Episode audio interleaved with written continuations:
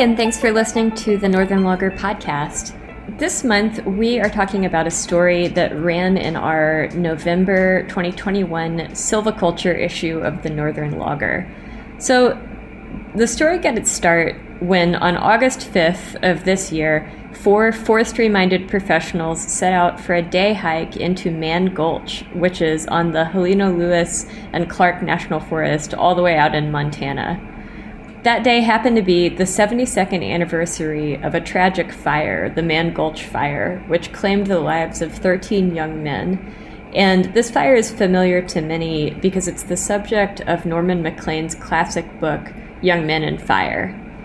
So these four forestry professionals had each explored nearby sites to where the fire had happened, but none had previously made the hike all the way into Mann Gulch. And they organized this hike and got together and decided that it would not only be a good place to go to learn about the history, but also to have collegial discussions about topics that interested all of them. So the group was made up of four transplants to Montana who all had interests in local geography and various backgrounds in the field of forestry. There was Holly Fretwell, who was a Western native, uh, originally from Washington State, and she writes on public land and forest policy issues. There's Nate Anderson, who grew up in New Hampshire and now works as a research forester with the U.S. Forest Service Rocky Mountain Research Station in Missoula. There was Allison Berry, who's originally from Massachusetts and is now a natural resource research consultant with Woodland Resources in Bozeman, Montana, and then finally, a name that will be familiar to readers of the Northern Logger, Steve Bick, who's a private sector forestry consultant in New York, who also spends part of each year in Montana. So this group got together, and after their hike, they realized that this format for a meeting could be something more than just a one time experience. It was so much better than being on Zoom or being in these formal, long meetings that happen at conferences because not only were they able to talk about the professional issues that interested them, they were also able to getting get to know each other a bit, and things came out that were interesting that might not have in other contexts. So we were able to talk to Steve and Allison about their experience of going on the hike and also about how they think this might translate into a good professional resource for others in the field of forestry and related professions. So this is Steve and Allison. So I really liked in the article uh, the Plato quote, the possible Plato quote that you included that uh, said, you can discover more about a person in an hour of play than in a year of conversation. And I thought that was a nice starting point, maybe for our conversation, just to talk about how you arrived at the idea of going on walks as an alternative to Zoom meetings or conference meetings or other more formal formats. I have to give Steve credit for coming up with that quote. I, do you think that was actually Plato, Steve? I, I don't know. I came across that while we were putting the article together, and it it, it seemed appropriate, uh, but there there was a um, no clarity on whether Plato said it or someone else said it. Uh-huh. Uh, and like a lot of good ideas, multiple people could have come up with it at different times, but uh, I agree with it anyway. Yeah, yeah, it was a good way to close out the article. It, it definitely rings true. I mean, I think, I mean, the idea for coming up with this meeting sort of evolved over time, right? I, I mean, I think Steve had Steve had actually planned this hike more than a year in advance, hadn't you? I, I knew for sure that I wanted to make this hike. And in talking with people about it, I found a lot of people did. There were quite a few people who would have come if it was convenient. But, you know, Mann Gulch isn't the easiest place to get to. You know, so so it, it took some planning, and and we actually had to charter a boat to drop us off up there. We had uh, a challenging hike, not a not a super difficult hike, but it was it was a warm day and it was a lot of uh, uphill and downhill. So that sort of weeded out who could who could come along that day. But as it was, we got a really good group to uh, to participate. Yeah, and in my mind, it sort of evolved from more of an adventure into a little bit of a meeting because of the people that Steve invited. So our conversation sort of grew based on everyone's background and experience. That makes total sense. I mean, you mentioned in the article that a lot of people are pretty tired of doing the Zoom meetings, just sitting in front of a desk all day after COVID. Uh, and so, can you talk a little bit personally about just how this format changed your degree of interaction? Sure. Um, I mean, I think at first, when the pandemic hit, Zoom seemed like such a lifesaver and such a great way to connect. And we were doing Zoom meetings not just for more for work, but also more with family and friends. And it was really unique. And then it just totally, the, the novelty wore off. And then the same thing sort of happened on the reverse end when we came out of the pandemic. Oh, it was great to see people in person again, and we're in an office, and we're in a conference room, and we're in a meeting. And then that wore off again too. And so it was sort of just that whole experience of realizing that it doesn't have to be an office setting. It doesn't have to be Zoom. It doesn't have to be a conference table. We can actually get out and experience something and still get something out of it, if not more. You have to say I hadn't burned out on the Zoom meetings because I, I don't have to be in too many of them. But a lot of the people that I was interacting with were spending all day there. Uh, particularly the public agency people. And, and I, I kind of feel bad for them because, you know, if you're in a meeting all day, how do you actually get your work done? and and the advantage of a meeting in person is everything that's not on the agenda that you end up talking about you know we, we could have gotten uh, nate anderson and holly fretwell to join allison and i on a zoom call and talked about a specific item for an hour and that probably would have been about it but instead we spent the day together and talked about quite a range of things and uh, you know had some fun planning the adventure. And then we were there and we did it. And even when we got back to the parking lot, we found some shade and and uh, talked about it some more. There's a nice parallel in journalism, which is just that whenever you turn off your recorder or turn off your camera, you usually learn more in the 10 minutes that you're just relaxing with the person you just interviewed than you do a full interview. So that makes total sense to me that a yeah. more casual atmosphere would lead to a broader scope of conversation. You know, having gone to conferences for years and then put on continuing ed workshops all over the region, it doesn't take long to see that people really enjoyed the breaks the most and the, the chance to interact.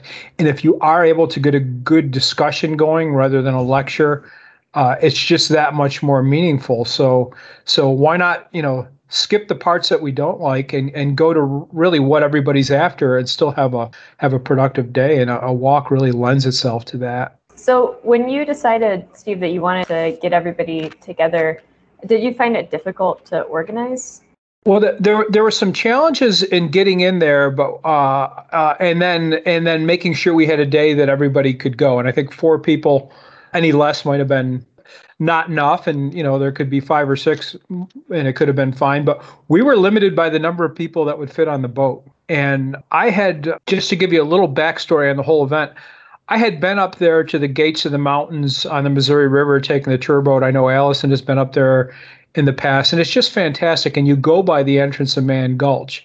And about the time that happened, we had a fire in the Bridger Mountains outside of Bozeman, and that got me thinking more about wildfire. And I said, you know, I really need to read uh, the Norman Maclean book, Young Men and Fire, because I'd never read it, and I know so many people that had. So after I read it, it, it became firm in my mind that we should go there.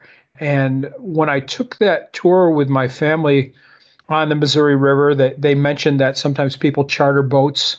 I think I was talking to the boat captain after the tour. He said people can char- charter a boat from here to take them up there and drop them off. So I reached out uh, to the, the terrific people at Gates of the Mountains and the, the family that runs that operation, uh, and in particular, Tim Crawford. Uh, was very helpful and said, "Sure, my son can take you up there." And uh, we got there to meet him and and got kind of an impromptu lecture, didn't we, Allison, on on the history of the Mann Gulch fire. He was a wealth of information, yeah. Yeah, T- Tim had actually been to the Gulch with Norman Maclean and with Robert Sallee, one of the survivors, and so, gosh, he knew an awful lot about it, and we learned more than we would have just uh, if we just gone up there on our own. Wow. Yeah, I mean, it sounds like a lot of things came together to really make it work. I wanted to talk, you mentioned the amount of people that were on this specific trip, but I wanted to talk about some of the parameters that you laid out in the article about, you know, how this format might work or not work. Um, I have it here too.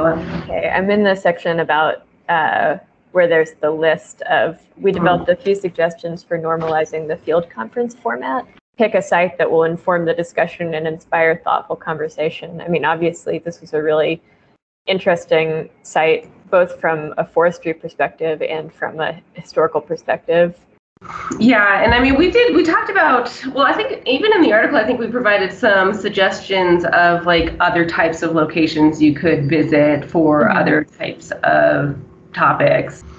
You know, we talked about maybe a sawmill or a timber sale. You know, there's, I mean, sort of the sky's the limit. There's all sorts of different options depending on where you want to focus and what you want to do. Yeah, the, the setting almost doesn't matter though. That's sort of the hook to get people there. But if you get the right mix of people, you know, so for example, I'm trying to get a small group of people to visit the old mine at Tahawus, New York next week.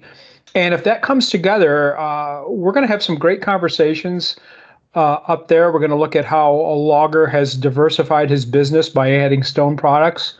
We're going to talk about how important stone has become in climate adaptation in forest management. You know, our roads don't hold up to the extent they did in the past, and stone is a great way to improve and reinforce forest roads. So you got those aspects of it, and then whatever else everyone brings uh, to the mix there. So, you know, if you have some topics in mind, you could even assign, you know, an article or a podcast ahead of time to sort of get that discussion going.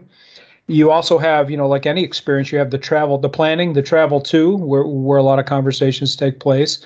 So, uh, you know, I don't think you need much more than a, uh, a general outline of what you want to cover and, and maybe somebody to move that along. But at the end of the day, you can come away knowing more than you did before and and about and knowing more about the people that you were with that day right um, and so i think that it's interesting how you say in the article that you know it's not necessary to do formal presentations like you might in a different uh, context uh, because each of you will already have something to share. And it's not like you have to stand up there and say hi i'm steve bick and here's my resume. But i wanted to talk about it, part of this that is identifying the gains that will come from a day in the field versus something that will come from a more formal context? I mean, how do you set your goals for an event like this? I mean, I would just say it depends on what you really want to get out of it. You know, I mean, our this experience was was relatively loose, and there was no formal presentations planned, and there was not really a formal schedule or agenda or anything like that. But, you know, if you do have something more specific you're trying to achieve, that could be worked in as well. It just has to do with, you know, what you're trying to do with your time. I think for this trip in particular, it was really worthwhile for the group to get to know each other better. So I was fortunate to be the one person that sort of knew everybody. Uh, Holly and Allison go way back and have worked together, and I work with Allison quite a bit so I knew that their interests would dovetail pretty closely with Nate Anderson. Nate is a researcher with the Forest Service, but that, but they don't know each other and they don't live all that far apart. So it was a good a good way to to put us all together. And uh, I think Nate ended up being the one answering the most questions over the course of the day, whether it was why does the Forest Service do this, or what is you what do you see as the future of you know these various bio products and those possibilities, or uh, talking about, hey, was it really worth it for all these young people to come up here into Mann Gulch to try to put this fire out? You know, was saving that really isn't more important than their lives, and and and I don't think anyone thinks that. But if they had pulled it off and no one had gotten hurt, you know, it might have been a you know a, a great success. So. Um, you know, we did look at some hard questions like that, and uh, I, I want to point out that apart from us having an enjoyable day, it was kind of humbling to walk up there and see that these young people had, you know, tried to to put this fire out and and run for their lives up an incredibly steep grade and and uh, uh, and, and you know the crosses there and the dates and everything that makes you think, you know, we, we were all old enough, I think, to have some perspective uh, that these people really lost their lives at a young age and missed out on an awful lot. So that you know, there was that takeaway uh, from the day as well. From the information you include in the article, it just seems like an extremely tragic event that happened there, and the ones that survived were lucky too. And I think the Forest Service took some lessons away from that, and it forced them to rethink how they, you know, that was really in the very early days of using smoke jumpers, and you know, an escape fire was sort of invented on the spot. And I won't, I won't pretend to to know that much about fighting wildfires, being a being an Easterner, but they took some lessons away from that, and I suppose we took some lessons away from seeing what what went on there. That forest still really hasn't recovered, has it, Allison? It's it's pretty wide yeah, open. Yeah, it looks a lot different than it did from the pictures that we saw, the historical photos, and um, yeah, as a result of the Gulch incident, I mean, it, they created the whole fire science lab in Missoula that still is a big innovator in fire science even today and they implemented all sorts of different policies and um, procedures for firefighter safety on wildland fires. So, it, I mean, there were some lessons learned for sure at a big price. Yeah, that, that turned into be an important topic in our discussion that day, and and Nate had a lot of insight on, okay, how does the you know how does the Forest Service approach wildfire? How do they approach uh, fuel reduction, which is a a big Easter a big a big issue in in the West? Uh, you know, not so much in the East here. And are there there um, market approaches to reducing fuel loads and all that all that sort of thing? So I, I think.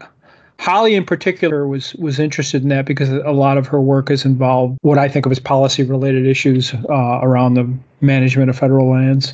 Do you have anything, do either one of you have anything else like this planned uh, in future months? Kind of an out extension of my forest business school program so we're going to participants in that are going to whoever can make it is going to spend a day looking at the old mine there earlier this week i was on a zoom call of service providers for vermont's forest viability program uh, and we would periodically prior to the pandemic, we'd per- periodically get together. And I sort of launched the idea in the chat room that next time we should have a field trip. That audience uses Zoom a whole lot more than I do. So there was a lot of people on board with that pretty early on to the point where I got a note this morning and we're planning to have a winter field trip together. So oh, there, amazing. you know, you know, get everyone together in the same place and make it someplace interesting and see what comes of it. And we did discuss with this group, the four of us, to do try to make an annual outing of some kind. You know, not necessarily not to the same spot each time, but to try to do something different and new each, maybe on an annual basis. Oh, that's great. There's a lot of small local breweries that could be visited. yeah, that yeah. was definitely. I imagine that helps stimulate conversation as well. Right. Yeah, I mean, it also strikes me. I went to a meeting this past summer, and some folks at the meeting were talking about just when it comes to letting different legislators understand what's going on in the forest, how important it is to get them to actually visit job sites and like see what a forestry operation looks like. And so it strikes me that you know there could be an extension of this that has to do with bringing people onto sites that are not familiar with forestry or uh, the you know the industry at all. Is that something that you think would be appropriate? I think that'd be great. I mean, I, I think you're totally right on with this. With policymakers in particular, you know, spend so much time in their office and on Zoom calls and phone calls and meetings to get the and you know yeah might not have so much of a feel for what goes on in the field so yeah i think it's especially valuable for folks who aren't working in the field all the time or have little to no familiarity with it. Right. Yeah, to get them to, to, to see what's going on, but then to talk to the people involved and realize how they're impacted by the work of the legislators. That's that's uh, important. I, would like to add something about you know the continuing ed aspect of this, if I if I right. could. Yes. Please. So so you know this isn't a new idea going on a field trip, but you know I've spent a lot of my career on continuing ed programs for people in the forestry world and and you know hopefully giving them things that are practical and and i think the unfortunate trend we've seen is that a lot of times it's just a question of trading your time for credits. You go to workshop because the date and location are convenient. The topic may or may not interest you. The presenters may or may not do a good job, but it's almost like continuing ed has become, um, uh, you know, we turned it into almost punishment. We're going to make you do this and then mark it down that we did. And, you know, credits aside, continuing education should be about coming away with something you can use in your work, coming away knowing more than you did before.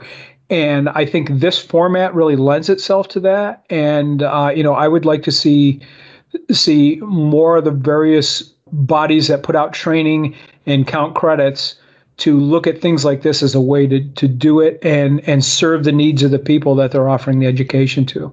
Okay, well, that's really my questions. Great. Well, thank, thanks for, for running it. Yeah, for sure. Hey, thanks for listening to the Northern Logger podcast, and thanks again to Steve Bick and Allison Berry for speaking to us about their article, which appears in the November 2021 Northern Logger Walking is Better Than Zooming. Have a great month.